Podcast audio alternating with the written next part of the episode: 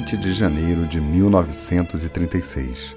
O rei George V, que tinha sob seu comando todo o Império Britânico, estava muito doente.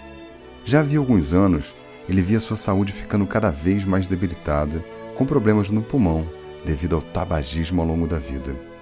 Nesse último ano, ele teve que usar oxigênio por diversas vezes, e a sua lucidez já se esvaía dia após dia. Naquela noite, já observando tanto sofrimento, o médico Dawson DePen mandou aplicar uma infecção letal de cocaína e morfina para findar todo aquele sofrimento. Ele teria agido assim para preservar a dignidade do rei e para evitar uma pressão ainda maior sobre a família real. A rainha Vitória, então, imediatamente saúda o filho mais velho, Eduardo, como o novo rei da Inglaterra. Então Eduardo entrou em pânico e chorou desesperadamente, pois sabia que estava condenado a viver uma vida de aparências, num cargo que lhe roubaria a liberdade. Eduardo era um bom vivant, namorador, tinha amantes e uma vida de festas e aventuras. Recentemente estava completamente apaixonado por uma plebeia recém-divorciada que era conhecida por ter uma vida amorosa cheia de relacionamentos extraconjugais. Ele bem que tentou ser rei, mas um ano depois declinou do cargo em um anúncio oficial. São conhecidas as razões que me levaram a renunciar ao trono. Mas devem crer em mim quando afirmo que seria impossível suportar o pesado fardo de tantas responsabilidades e cumprir meus deveres como rei, como eu gostaria de fazer, sem o auxílio e o apoio da mulher que amo. E eu quero que saibam que esta decisão tornou-se menos difícil para mim, pela plena certeza de que meu irmão, com seu enorme conhecimento dos assuntos públicos deste reino e com suas excelentes qualidades, será capaz de tomar meu lugar daqui por diante, sem interrupções ou percalços, pela vida e pelo progresso do Império.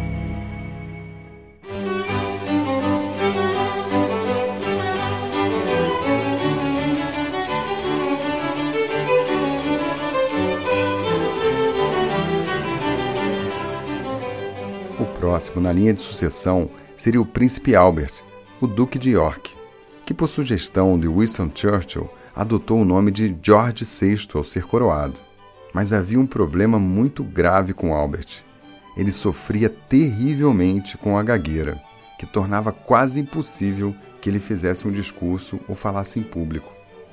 Como poderia um rei reinar se não pudesse falar aos seus súditos? Para completar seu sofrimento, a comunicação por rádio estava sendo difundida no mundo. Não bastava somente posar para as fotos. Era muito comum os líderes e governantes falarem para os seus povos pelo rádio. Mas Albert era um completo fracasso. Onze anos antes, ele passou por um grande vexame quando foi fazer um discurso no encerramento da exposição imperial de Wembley, diante de milhares de pessoas. Ele falou desse jeito. Todos se sentaram esperando as palavras do príncipe.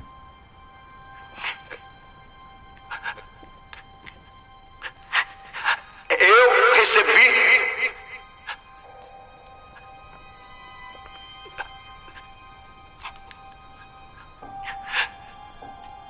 de Sua Ma- Majestade o-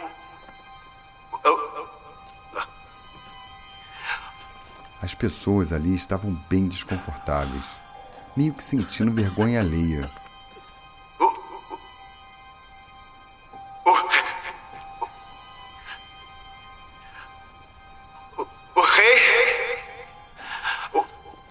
Os líderes da igreja e do governo estavam perplexos com a dificuldade de Albert de falar em público.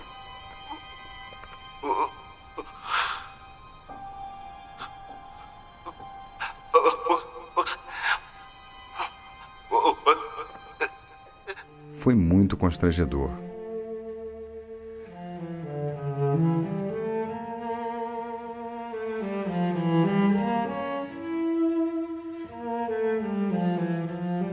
Felizmente, sua esposa, a duquesa de York, Isabel Bowes Lyon, estava empenhado em buscar uma solução para esse problema e não poupou esforços, levando Albert a médicos e terapeutas de toda espécie.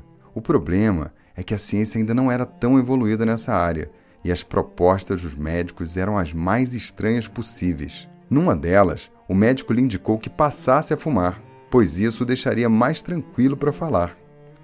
Albert já estava cansado de tudo isso, até que sua esposa levou a um sujeito bastante exótico, que não era um médico e era um ator fracassado.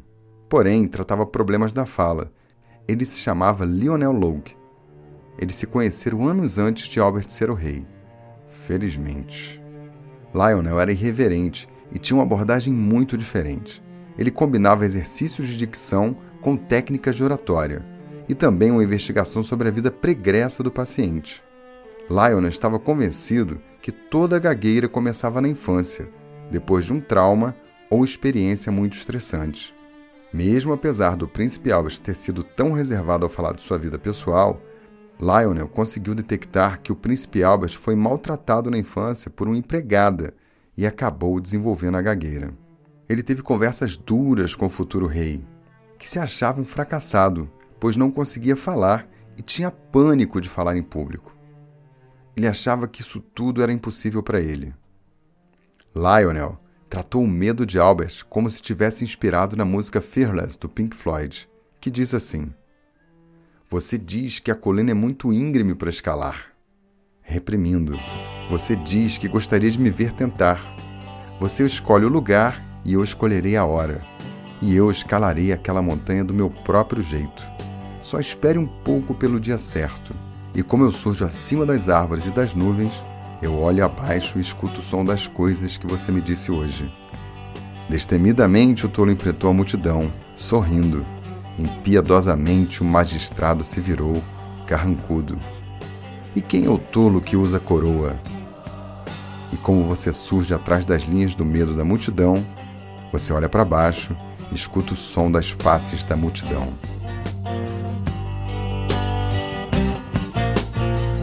You say the hill's too steep to climb.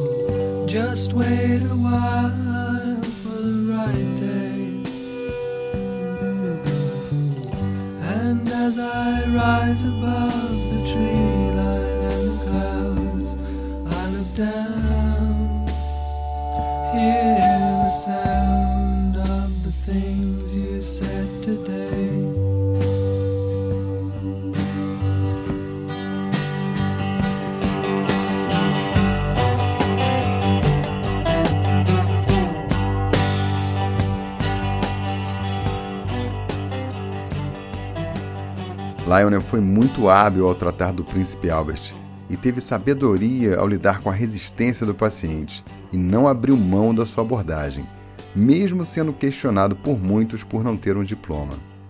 O tratamento foi evoluindo e Lionel estava no dia da coroação, cuidando de cada detalhe para que o príncipe Albert, agora o rei George VI, tivesse êxito na cerimônia de coroação.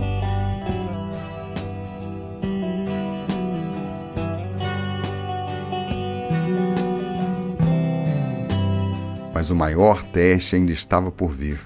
Alertado por Churchill sobre o avanço dos alemães, a Inglaterra deveria declarar guerra à Alemanha, que refutou todas as formas de diplomacia para resolver os impasses, e na iminência de serem atacados, deveriam declarar guerra a Hitler. O rei George VI teria então o maior desafio da sua vida. Teria que fazer um discurso ao vivo para todo mundo através do rádio, para encorajar seu povo e preparar o país para a guerra. Ele estava tenso, mal conseguia dizer uma frase e faltava pouco tempo para o discurso. 20 segundos. Então Lionel ficou de frente para o rei e o tranquilizou. Esqueça tudo o resto. E fale só para mim. Fale para mim como amigo.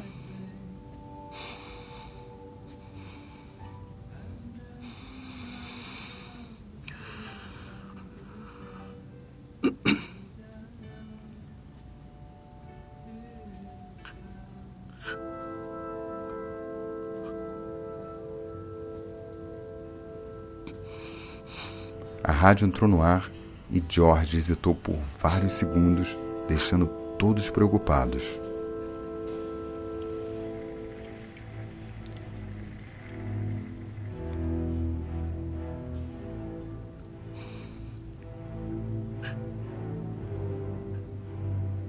Nessa hora soturna,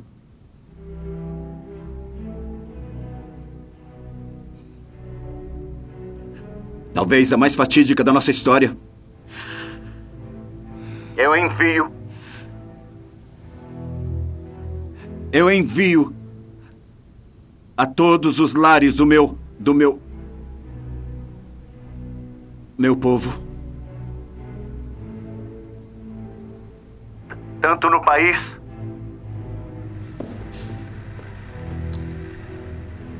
quanto no exterior.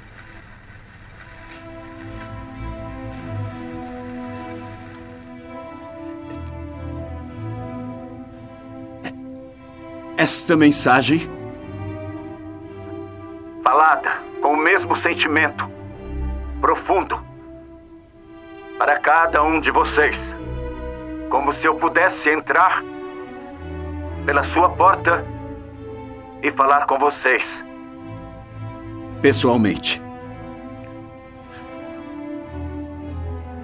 Pela segunda vez na vida da maioria de nós, estamos em em guerra. Então George embalou no discurso solene, sereno e forte, como tinha de ser um discurso de um rei. Nós iremos prevalecer. Você ainda gaguejou nos TS. Tive que gaguejar um pouco para que soubessem que era eu.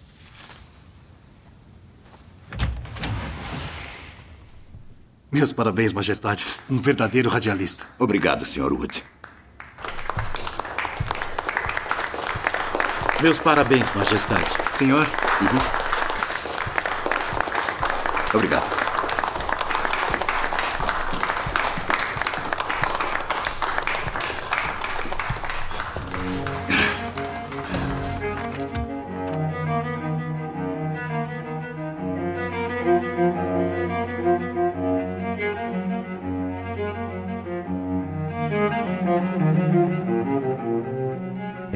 História real, ilustrada no filme ganhador de quatro Oscars, O Discurso do Rei, que rendeu também o Oscar de melhor ator para Colin Firth. Essa história retrata algumas dores recorrentes. A primeira é o problema da gagueira, que acomete milhões de pessoas pelo mundo. O segundo é o medo de falar em público, um grande desafio para muitas pessoas que precisam desta habilidade na sua vida pessoal e profissional, principalmente quando são líderes. Como pode um líder nos dias de hoje não ter boa desenvoltura ao falar em público ou mesmo para fazer uma reunião com a sua equipe? Mãos suadas, peito ofegante, boca seca e um pequeno tremor que parece querer se apossar do seu corpo são sintomas de pessoas que têm dificuldade de falar em público, tal como o rei George VI. Atualmente, as pesquisas dão conta que a maioria dos casos de gagueira tem relação com algum evento de estresse ou trauma ocorrido na infância, especialmente antes dos 6 anos de idade. Acomete crianças mais sensíveis e, caso não tratado, esse problema pode acompanhar a pessoa durante toda a sua vida. São fatores de toda a natureza que podem servir como gatilho para esse distúrbio, desde o ciúme de um irmão que nasceu até o sentimento de abandono, presenciar alguma cena de violência ou algo que seja uma experiência forte demais para uma criança de apenas 4 ou 5 anos. A gagueira é um problema que envolve relação social, já que alguém gago pode cantar e falar sozinho perfeitamente. O problema se apresenta quando é preciso falar com alguém, e quanto maior a pressão, mais se agrava. Existe atualmente uma série de terapias com fonoaudiólogos, psicólogos e especialistas da fala que podem conduzir boas terapias para tratar a gagueira. Com o apoio de um profissional, qualquer pessoa pode melhorar muito e até deixar a gagueira, que, aliás, o nome correto na medicina é disfemia. A disfemia torna as pessoas ainda mais inseguras, mas falar em público pode ser um problema para muitas pessoas. Será que é para você? A boa notícia é que falar em público é uma habilidade e qualquer pessoa pode desenvolver. Quer saber como? Então vamos para as práticas HD desse episódio.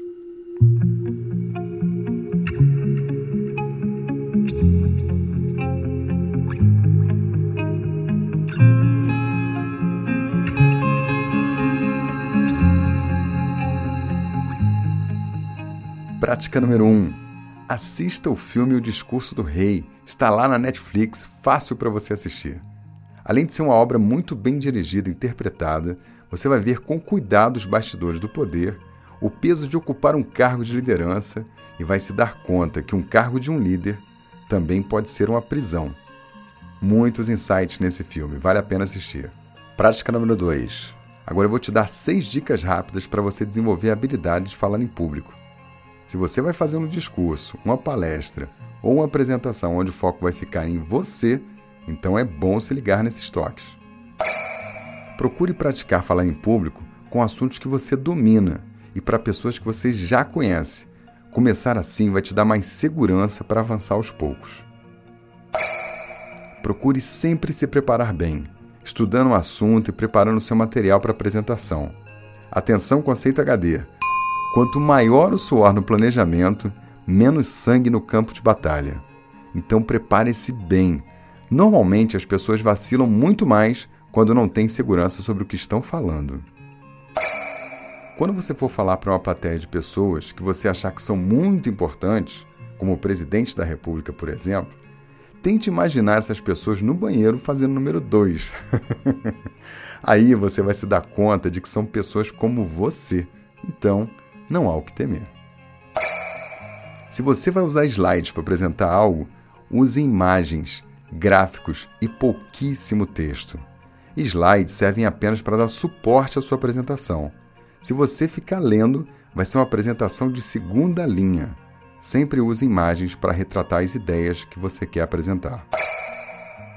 Outro erro comum de quem vai falar em público é preparar muito material. Então faça apresentações sucintas objetivas e mande o seu recado em pouco tempo. As chances de você causar impacto são muito maiores. Agora, uma dica para quem estiver no nível avançado. Uma boa apresentação precisa ter uma dinâmica variada. Pense em como conduzir a sua apresentação tendo pontos altos, pontos de reflexão, uma abertura simpática e, quem sabe, até uma pergunta perturbadora. E, claro, um grande final como fazer um fechamento positivo e conclusivo sobre tudo que você apresentou. Apresentação muito lineares são chatas. Fale alto, fale baixo, mova-se. E se você quer se conectar de verdade com as pessoas, conte histórias. Todo mundo adora ouvir um bom caos. Se for um seu, então, aí vai ser um gol de placa. Prática número 3. Quer algumas dicas rápidas para você tocar uma reunião e vencer o medo? Ao abrir uma reunião, quebre o gelo. Não vá tratando do assunto.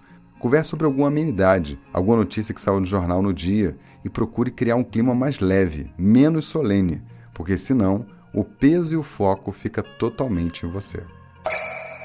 Um erro comum de quem vai tocar uma reunião é achar que precisa falar sozinho, dar solução para tudo. Esse pensamento é uma armadilha. Faça o inverso. Procure fazer as pessoas falar. Isso faz com que a reunião fique mais rica e você saia do seu papel de orador para facilitador. E sabe como provocar as pessoas para falar? Faça perguntas. Quer saber como fazer boas perguntas? Que tal ouvir o episódio Perguntas Perturbadoras? Assumindo o papel de mediador, caso você seja líder da reunião, Crie consenso, faça comentários que agreguem e evite cortar as pessoas ou criticar as ideias que surgem. Assim, as pessoas vão ficar encorajadas a contribuir mais. Nem sempre vão sair ideias boas, mas é preciso deixar fluir. Assim você libera a energia das pessoas. Numa reunião, anote os pontos que ficaram definidos e deixe claro quem são os responsáveis pelas ações que ficaram combinadas, com prazo para ser entregue. E finalmente, para que tenha resultado tudo o que você fez, cobre as pessoas depois da reunião. Tem um ditado que diz que as pessoas não fazem o que você manda, elas fazem o que você cobra. Prática número 4. Se você quer saber mais sobre gagueira e seus tratamentos, eu indico que você visite o site da Associação Brasileira de Gagueira. Lá tem muitas informações importantes para apoiar quem precisa de tratamento. O link está no post desse episódio. E aí, pessoa, será que você consegue fazer essas práticas e dominar a arte de falar em público? Agora é só fazer aquela coisa que transforma. Fa-ser.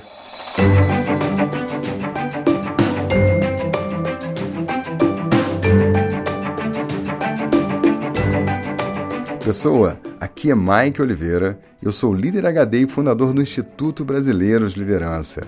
Esse podcast é um dos conteúdos que eu faço para você. Lá no site liderhd.com tem muito mais. Aliás, você pode se inscrever para a próxima turma do curso Líder HD e aprender com profundidade as ferramentas para liderar em alto nível. Estamos na terceira turma do curso. Tivemos a turma Alfa, Ágape e mais recentemente a turma Antifrágil. A próxima turma será a turma Anima. Se você quer vir nessa jornada, vai lá no site e se inscreve para saber mais. Você pode ficar aí na tentativa e erro ou pode descobrir um caminho para ter domínio da liderança e desenvolvimento pessoal. E aí, tá esperando o quê?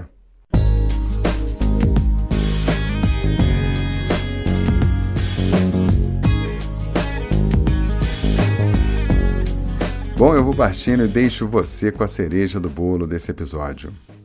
Quando me deparo com alguém que tem dificuldade de falar em público, eu tenho certeza de algumas coisas. A primeira é que a raiz de tudo é o medo. Tudo que te paralisa tem a raiz no medo.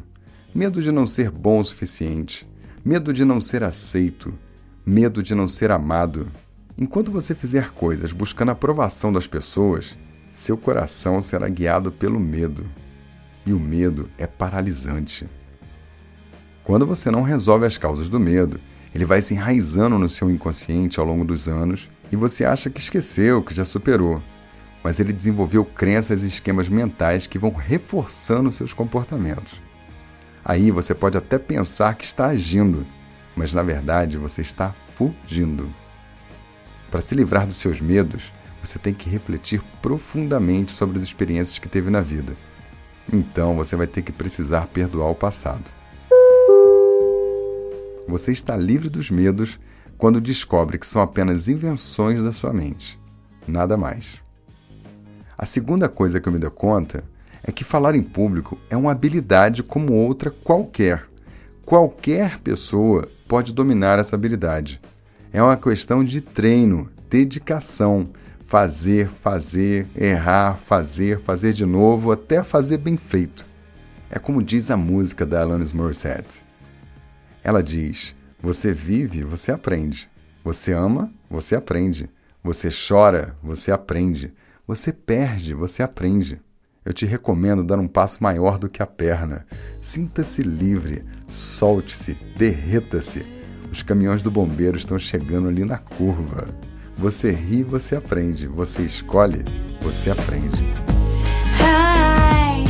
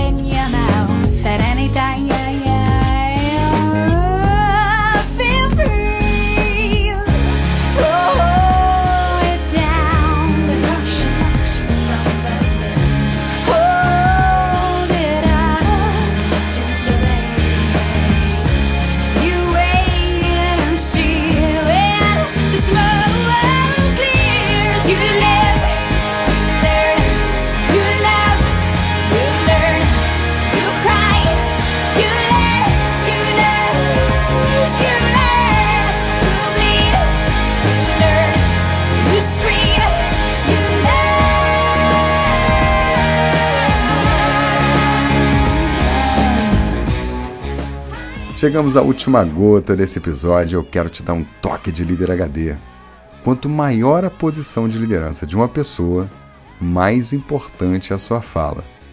Um grande líder só tem dois recursos para liderar: sua palavra e seu exemplo. A habilidade de falar, de usar as palavras certas, de mobilizar, de transmitir ideias e de inspirar as pessoas depende da fala. Treine, treine, treine, faça, faça, faça. Você aprende.